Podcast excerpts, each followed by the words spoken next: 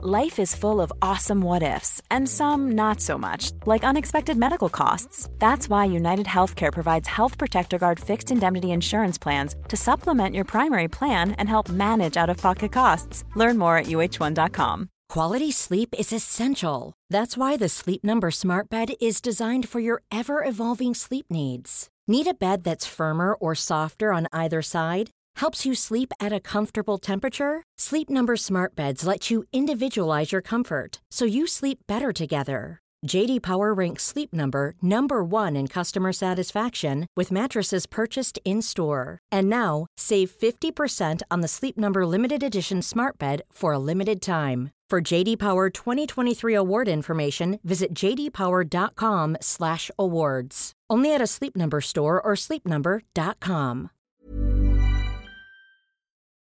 This week's episode of Harry Potter and the Sacred Text is brought to you by Prose.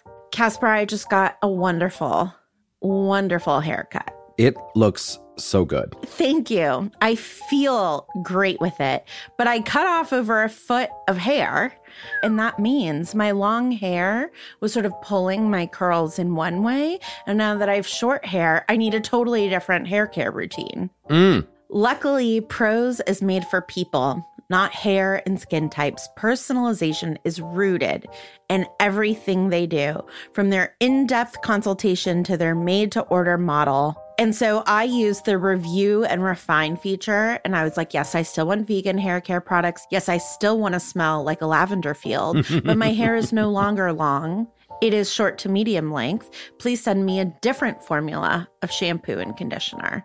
Prose is so confident that you'll bring out your best hair and skin that they're offering an exclusive trial offer of 50% off your first subscription order at prose.com slash Harry Potter. So you get your free consultation and then 50% off at prose.com slash Harry Potter. That's P-R-O-S-E dot com slash Harry Potter.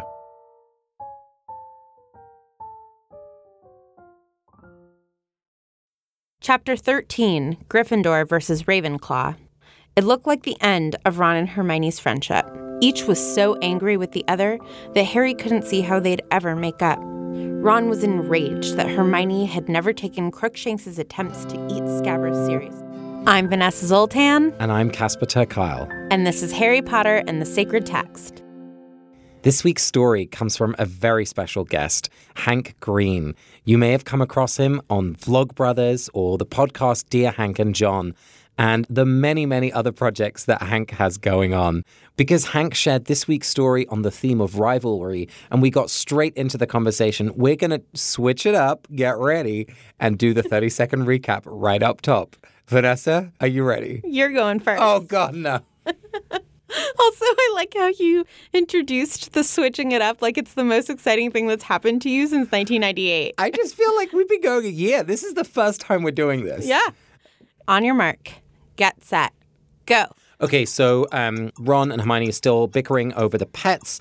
Uh, uh, Harry gets the Firebolt back. It's very exciting. Madame Hooch is like, oh, it looks great. Um, okay, but then we're on the pitch. Gryffindor versus um, Ravenclaw, and the weather is out, like sun's out, guns out. And who else is out? Oh my god, it's Cho Chang. She's so beautiful. Like she's got a she's trying to block Harry instead of chasing it herself, but he finds it and then pretends and then Dementors, but he catches it and everything is great. Whew. I just got distracted by Cho. I, You have a thing for Quidditch players. I don't care what they look like, who they are, what gender. I'm just like, as long as you're good on the broom. Vanessa, I may have missed a couple things, so I'm kind of relying on you to. Flawless. Okay, here we go. you are Beyonce. Three, two, one, lemonade. So Ron and Hermione are still fighting, and it's terrible. And um, then Gryffindor is gonna go against Ravenclaw. Everybody is really jealous, including Draco of the Firebolt. And so then um, the game happens, and Harry thinks that there's a Dementor, and so he p- expecto Patronus and has a Patronus, and then it turns out that it was just Draco playing a prank. And then Ron goes up to his room and he falls asleep, and then he's like, "Sirius Black just tried to attack me," and everybody's like, "You're wrong," and he's like, "No, ask Cadogan," and Cadogan is like, "Yep, I let him in." Because Neville had left that little piece of paper with the different passwords lying around. Did he? Neville doesn't know where that piece of paper is, but did Neville leave it somewhere? That, my dear fellow readers, we will have to find out in a future episode. But now let's listen to this amazing story from Hank Green on the theme of rivalry. Hi, Hank. Hi. It's a real thrill for you to, well, it's a thrill for us for you to be here, Hank. It is very nice to be here. You have a very good podcast. well, thank you so much. And we're very excited to hear your story on this theme of rivalry. Well, it goes a lot of places, but I promise I will get there. So I'm going to tell you a story about middle school. Our favorite kind. Yeah, everybody's favorite time of their life. Sixth grade. This is like in America, like 11 or 12 years old. And every day I arrive at English class, and for some reason that I assume has something to do with teacher schedules, the teacher shows up about five minutes after the kids are like supposed to be there. So there's these five minutes of just kids, no supervision. And every day, this guy, Aaron, punches me one time in the stomach every What? day. Sometimes it's like surprise punch. Some days it's not a very hard punch. Sometimes it's a much harder punch. And occasionally, very occasionally, he won't punch me at all just to like keep it mixed up. And all day before the class, I'm thinking about it, whether it's going to happen, whether it's not, whether it's going to be worse than usual or better than usual. And thinking back to this period of my life, I have this sensation that like at that moment in sixth grade, I had forever been punched in the stomach every day and would forever be punched in the stomach every day. Like, I don't remember the first time this happened. I just remember the feeling of like perpetual punching. Anyway, fast forward to seventh grade. So I returned back from to, from school after like summer vacation, having grown like six inches. My voice is half an octave lower, and Aaron, it turns out, had already had his growth spurt, and I now am inches taller than him. Yeah. and outweigh him by a lot. I'm still terrified of him because, like, for me, it wasn't about size. It was about like this is a puncher and I'm a punchy. But he is suddenly much nicer to me. And I actually remember at one point him being like, no hard feelings. but I didn't ever feel like I, he could have kept punching me and I would have never fought back. It had been set up in my brain. Anyway, a while after seventh grade, some friends of mine started a pickup hockey game. I really like hockey. This is Florida, so it's roller hockey on like a basketball court on concrete. And I start going, and then later Aaron starts showing up. And I'm terrified because like hockey is a pretty physical game. We play pretty rough. We don't wear pads. It's on concrete. It's not safe. I don't know what we were thinking. And he's a puncher. And he's a puncher. He's the puncher and I'm the punchy. And so I feel like during this period of time, one of the things that is making me better at hockey is the fact that Aaron is on the other team and I want to be better than him at something. Like, mostly, I don't want to be better than I currently am. The thing that's driving me forward is this kid who I still have this huge hang up on, even though it's been more than a year since he bullied me and he's been pretty friendly ever since then. And I don't feel that friendliness at all. So, one day, this is the act. The finally, that was all background. This is the actual story. Aaron gets mad because it's hockey and it's hot, and you get mad in hockey. It's part of the culture of the game. He throws a stick. It hits me in the abdomen, and I think even at the moment, I knew that he didn't really mean to hit me, but it was almost like I had been looking for the moment, and I just rush him, and I hit him, and at this point, I'm probably outweigh him by 50 pounds and he like flies off his skates, lands flat on his back, and he hits his head on the ground. And everybody's like, Hank is not that kind of guy. Why did this just happen? Aaron is also very confused. He's bleeding, and everybody is like, dude, that was way over the line. And it took that moment to realize that for years the power had already shifted and that it wasn't the situation it was before. I had thought that he was still the bully but we were just at that point rivals. Like we were trying to get better than each other at hockey. We were trying to win a game. We had an adversarial relationship a little bit, but it wasn't the thing that I thought it was anymore. So much in that story strikes me that to some extent, a rival or an enemy can set the standards that you hold yourself to. When you said that you didn't want to be better than yourself, but you wanted to be better than him, it's like, well, mm-hmm. if he wasn't very good, right? Like that wouldn't have pushed you forward at all. And if you are mm-hmm. too much obsessed with somebody who you see as a rival, you can really let them determine the way that you live your whole life. Yeah. But also the transition from like the bully relationship to a rival relationship, which is different because a rivalry suggests a more equal footing in a way. And it's so hard to feel that when you've been bullied, that someone else might see you as an equal now. That's really hard to believe about someone sometimes. Yeah. So that strikes me too. It was. It's also something that I was thinking about, like because Malfoy is such a terrible human. But thinking like, how does Malfoy imagine his relationship with Harry? Understanding that Aaron was imagining my relationship with him differently. Like, does Malfoy in some weird, broken way feel abused by Harry Potter? Yeah. Whoa. I mean, that's the other thing that's so interesting about you and Aaron, right? It's you both imagine that the other person had more power than either of you actually had. Mm-hmm. And there's this great moment in this chapter where Harry has one of the best zingers to Malfoy ever. Like, I just love this moment where he's like, oh, pity they can't attach an extra arm to your broom, Malfoy. Then it could actually catch a snitch for you. As I was reading that, I was like, how many arms does a normal broomstick have? but it's, you're right. Like, it's not as if Malfoy is the only one throwing around insults here. Well, not only that, when Harry and Malfoy first meet, to Yeah. some extent, not sorry, they first meet in the robe shop, but Yeah. Yeah. their first intentional interaction, Draco puts out a hand of friendship to That's right. Harry, and Harry rejects him. That's right. I mean, Harry rejects him, we know, for sort of good reasons of Draco's being mean to Ron.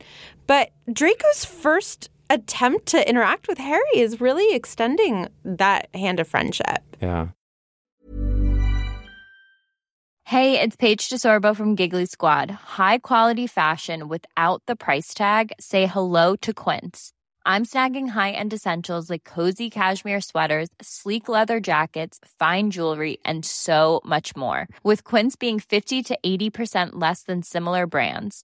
And they partner with factories that prioritize safe, ethical, and responsible manufacturing. I love that. Luxury quality within reach. Go to quince.com slash style to get free shipping and 365 day returns on your next order. Quince.com slash style. Quality sleep is essential. That's why the Sleep Number Smart Bed is designed for your ever evolving sleep needs. Need a bed that's firmer or softer on either side? Helps you sleep at a comfortable temperature? Sleep Number Smart Beds let you individualize your comfort so you sleep better together. JD Power ranks Sleep Number number 1 in customer satisfaction with mattresses purchased in-store. And now, save 50% on the Sleep Number limited edition Smart Bed for a limited time. For JD Power 2023 award information, visit jdpower.com/awards. Only at a Sleep Number store or sleepnumber.com. This week's episode of Harry Potter and the Sacred Text is brought to you by Prose. Casper, I just got a wonderful, wonderful haircut. It looks so good. Thank you. I feel great with it, but I cut off over a foot of hair. And that means my long hair was sort of pulling my curls in one way. And now that I have short hair, I need a totally different hair care routine. Mm. Luckily, Prose is made for people, not hair and skin types. Personalization is rooted in everything they do, from their in depth consultation to their made to order model. And so I used the review and refine feature, and I was like, yes, I still want vegan hair care products. Yes, I still want to smell like a lavender field, but my hair is no longer long. It is short to medium length. Please send me a different formula of shampoo and conditioner. Prose is so confident that you'll bring out your best hair and skin that they're offering an exclusive trial offer of 50% off your first subscription order at prose.com slash Harry Potter. So you get your free consultation and then 50% off at prose.com slash Harry Potter. That's P-R-O-S-E dot com slash Harry Potter.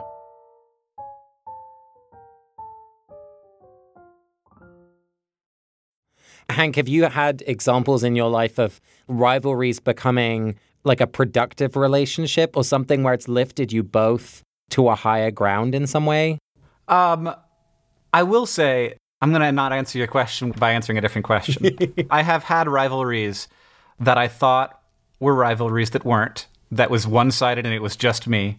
And I've had rivalries that ended in very sad ways where I was like, I thought I was competing with this person because, like, they sucked. They made bad decisions and they did bad things, and I was aware of it, and I wanted to beat them at whatever game it was, whatever life thing we were doing. And and then in the end, it turned out that it wasn't about them versus me. They were doing nasty things because they were broken people. And then either they went to jail or they made huge mistakes and struggled with addiction or those things that like once you're 36 you see all the people who you who you didn't like because they had done bad things often turns out that even the ones that are successful like I, I have an example of a guy you know whatever quote unquote successful like he's made much more money than me but he is also very very sad and also lost what I think is probably more important than money, which is respect. Like no one cares anymore.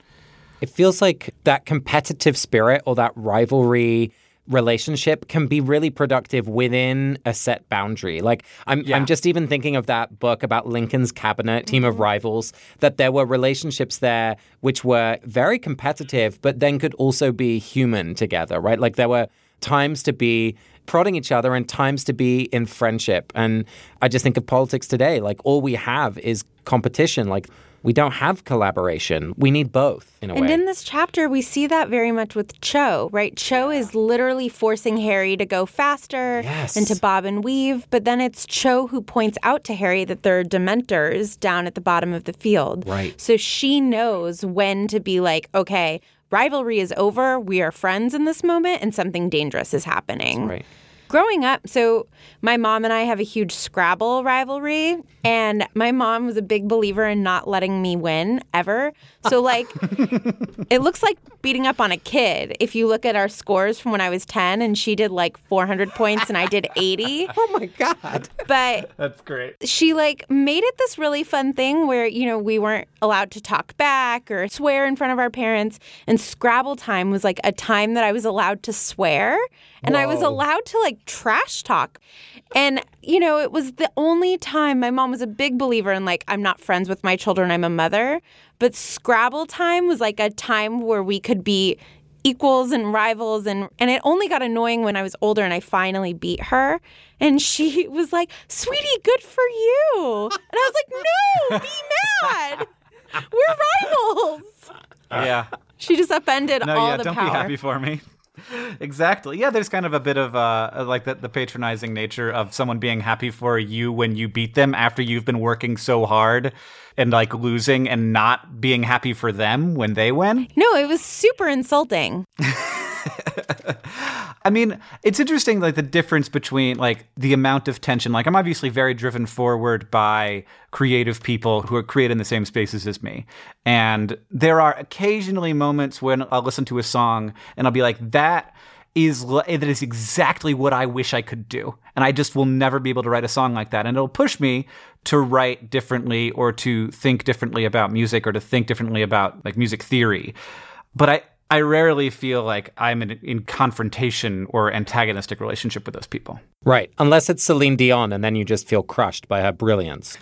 That's I mean, that's how I experience it. I mean, I do. Whenever I get it, that whenever the new They Might Be Giants album comes out, I put it in the stereo with the knowledge that I'm going to feel bad about my songwriting skills, but also very good about my enjoyment of the content.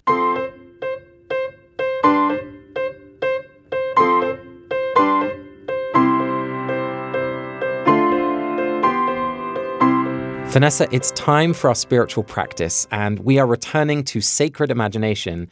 And Hank was able to join us as we dove into this paragraph from the chapter. So I'm going to close my eyes and I'll listen to your reading.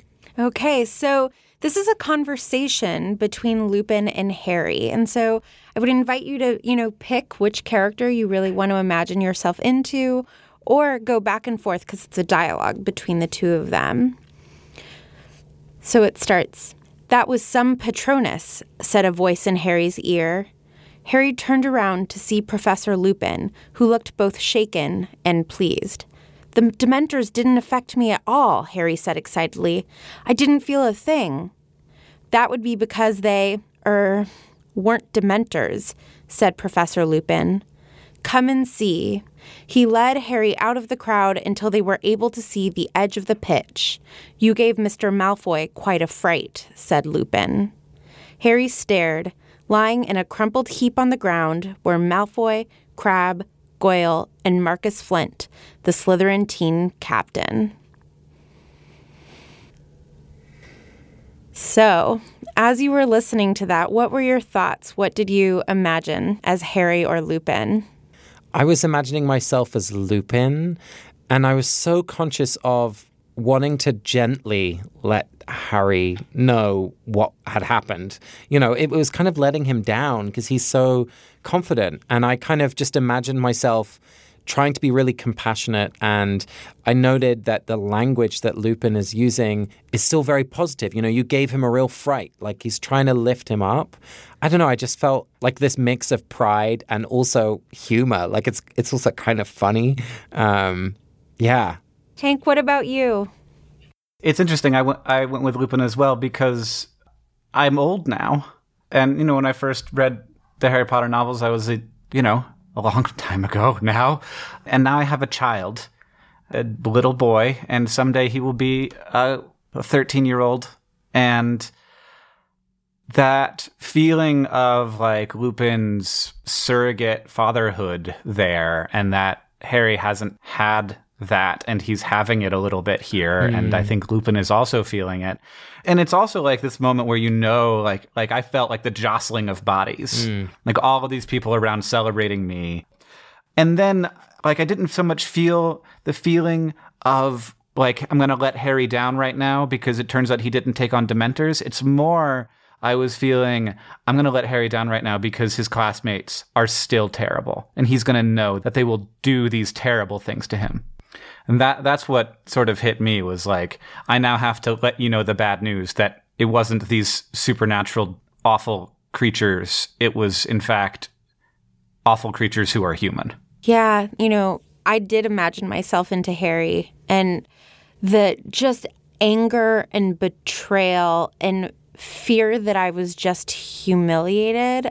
As I've talked about on the podcast before, my biggest fear is feeling like everybody is laughing at me, right? That mm-hmm. feeling of like, oh, I thought everybody was cheering for me. And the moment of panic of like, what did I not get? What happened that literally everybody saw, but I didn't see?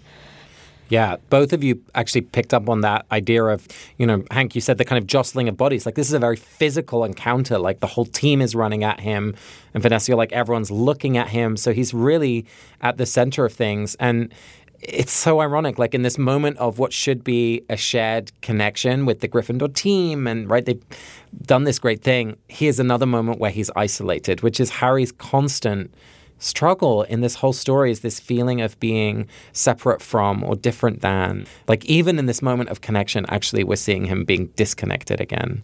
Yeah, and I mean that's that's true throughout the entire like Harry's entire life. I imagine it will be the case for his entire life that we can imagine. But it's so much the case in Azkaban, where he is isolated and he's controlled and everyone no one can let him do anything because there's this murderer out to get him and also all supernatural demons out to get him uh, that that they have let into this school. What the heck? this does not seem like a good plan.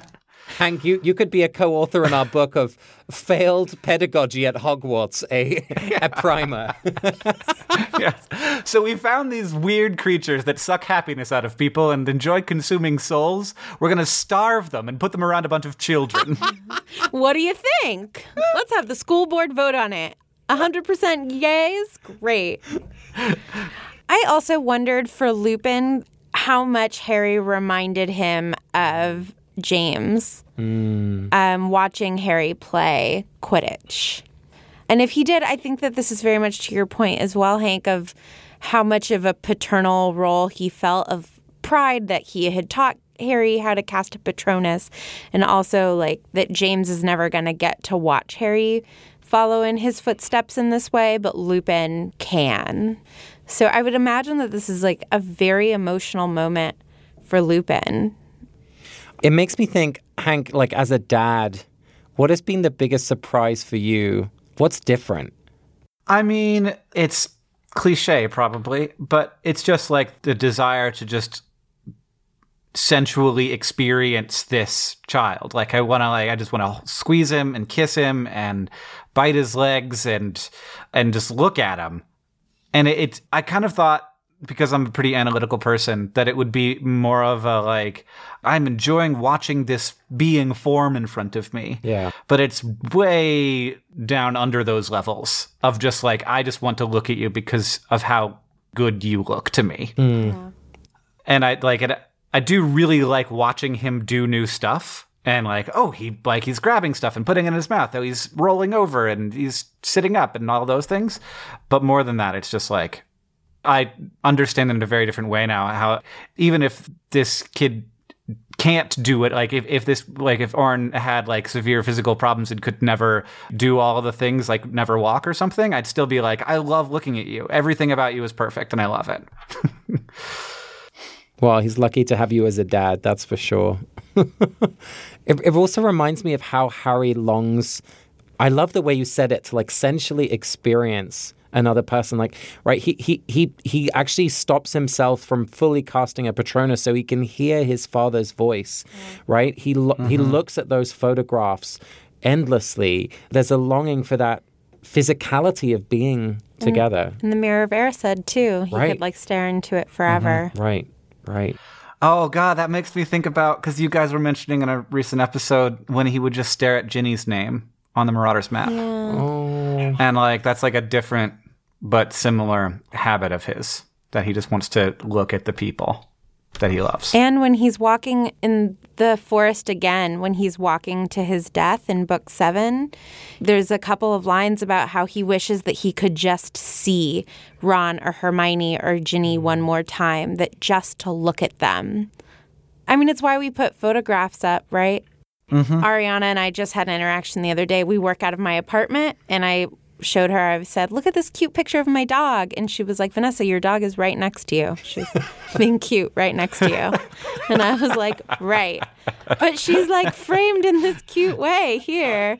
Right. Like there is something when you love something, even a dog, there's something about a feast to just enjoying the fact that they exist. Well, thank you again, Vanessa, for choosing that passage. And thanks, Hank, for joining us. I didn't think we would end up talking about parenting, but I think there's something going on there with Lupin, Lupin. and Harry, which is which is really parental in a way.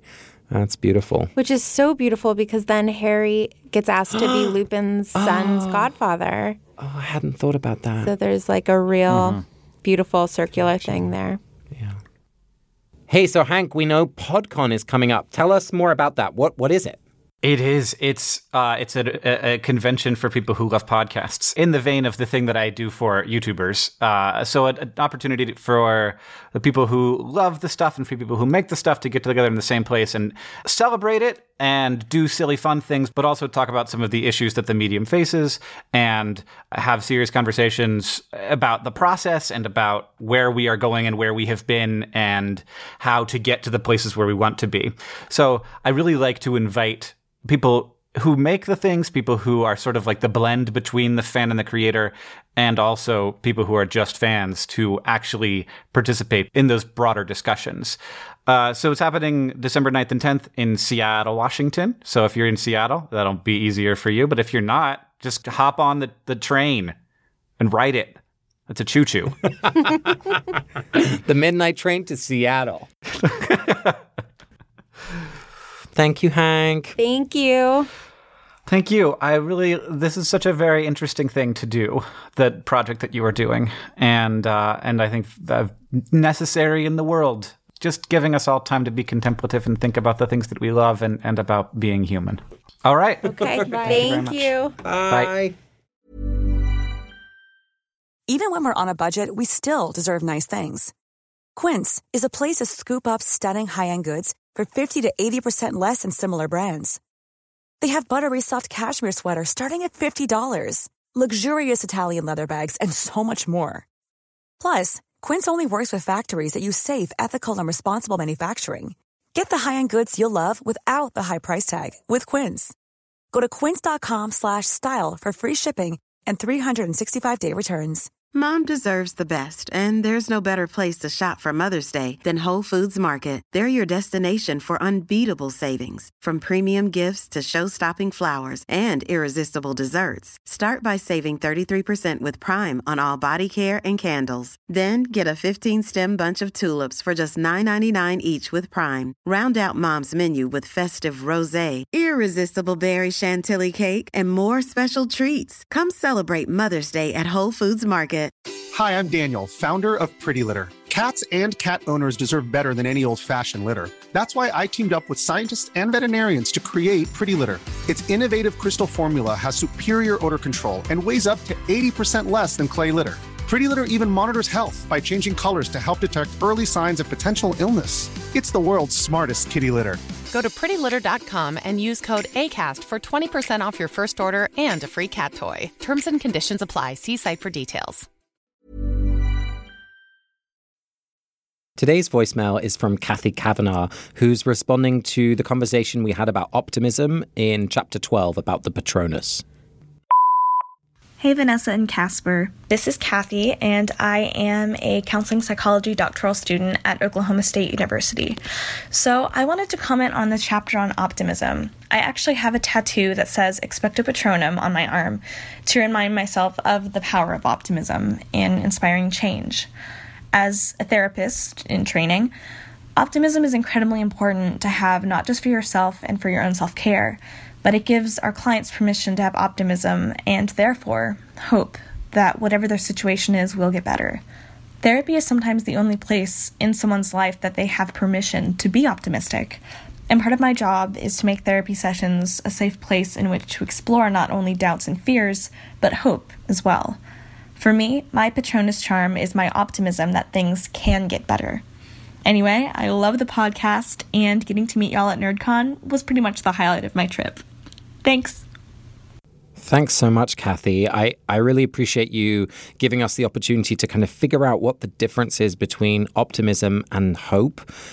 And the thing that strikes me is that optimism kind of is always based on fact in some way, at least in my mind. Like hope seems something that, that you don't necessarily need any signals that things are going to work out, but you can still hope for it. And usually I'm optimistic when I have good reason to be. I don't know, Vanessa, what, what do you think? I feel like I feel differently. I feel like people talk about optimism and pessimism as if it's a world outlook, and that no matter what, you're an optimistic person or a pessimistic person. And hope seems more like something that you can choose to have. And by you, I mean me. Like, I think I might be a slightly pessimistic person who sometimes, when like faced with certain situations, will be like, but I'm going to be hopeful about this. Doesn't optimism and pessimism seem more like a mindset? I mean, I think so much depends on what your experience of the world has been. And, you know, for me, I've been incredibly lucky and privileged in so many ways. So it's it's easier for me to be optimistic, I think. Because but I things... have too. I'm just a grouch. there you have it, Kathy. That's the answer we've got to. And thank you so much for, for the work that you're training to do and no doubt already doing. I, I love that idea of therapy as a place where we can be optimistic even in difficult times. Vanessa, it's time for us to bless someone from the pages of this chapter. Who are you blessing this week? I am blessing Cho Chang. There are two reasons. One is because she's short and a badass, and that just speaks to me. But two, I know that I've mentioned it before, but just the moment in which she warns Harry that there are dementors, and dementors harm everybody, they make everybody feel ill, but she knows that they really impact Harry. And so rather than running for cover, rather than taking the advantage that she might get in catching the snitch, she goes out of her way to tell Harry to watch out. And I just think that's a really beautiful moment when you can be on an opposing team from someone and still really be taking care of them. And I think it shows great priorities and sportsmanship. And so I just want to offer Cho Chang a blessing for that. What about you, Casper? Who would you like to bless this week? My blessing is for Lee Jordan. He's one of the smaller characters that we come across. And what I love about him is that he's been asked to commentate and he is so excited about the firebolt. Like he's talking about it, talking about it, and he's, you know, telling everyone who else is writing firebolts these days. And Who else is flying firebolts these days? And McGonagall kind of keeps telling him to shut up. You know, she says, Jordan, are you being paid to advertise firebolts? Get on with the commentary. And commentary is actually a really hard thing. And so I just wanted to bless Lee Jordan for his like just defiant joy in sport, his just total skill at being able to describe a game. I'm sure there's some people who can't see, you know, who might be visually impaired in the audience. Like he is offering a real service. And, you know, he's able to kind of extemporaneously talk at great speed for like many hours. And for that, I give him my blessing. Can we talk about like the amazing comedy duo that is Lee Jordan and Minerva McGonagall? it was designed in heaven. They're hilarious together. Jordan, who's paying you? I love it. It's amazing. You've been listening to Harry Potter and the Sacred Text. Thank you to everyone who came out to our live shows on the West Coast. We had an amazing time. And if you're on the East Coast, there are still tickets for our shows in DC, New York City, and Philadelphia. Check out harrypottersacredtext.com and click on the big orange button. You can follow us on Twitter, Instagram, Tumblr, and Facebook, and leave us a review on iTunes. We'd also love to hear from you if you have a voicemail for us. Next week, we'll be reading Chapter 14, Snape's Grudge, through the theme of imagination. This episode of Harry Potter and the Sacred Text was produced by Ariana Nedelman, Casper ter Kuile, and me, Vanessa Zoltan. Our music is by Ivan Paisau and Nick Bull, and we are part of the Panoply Network.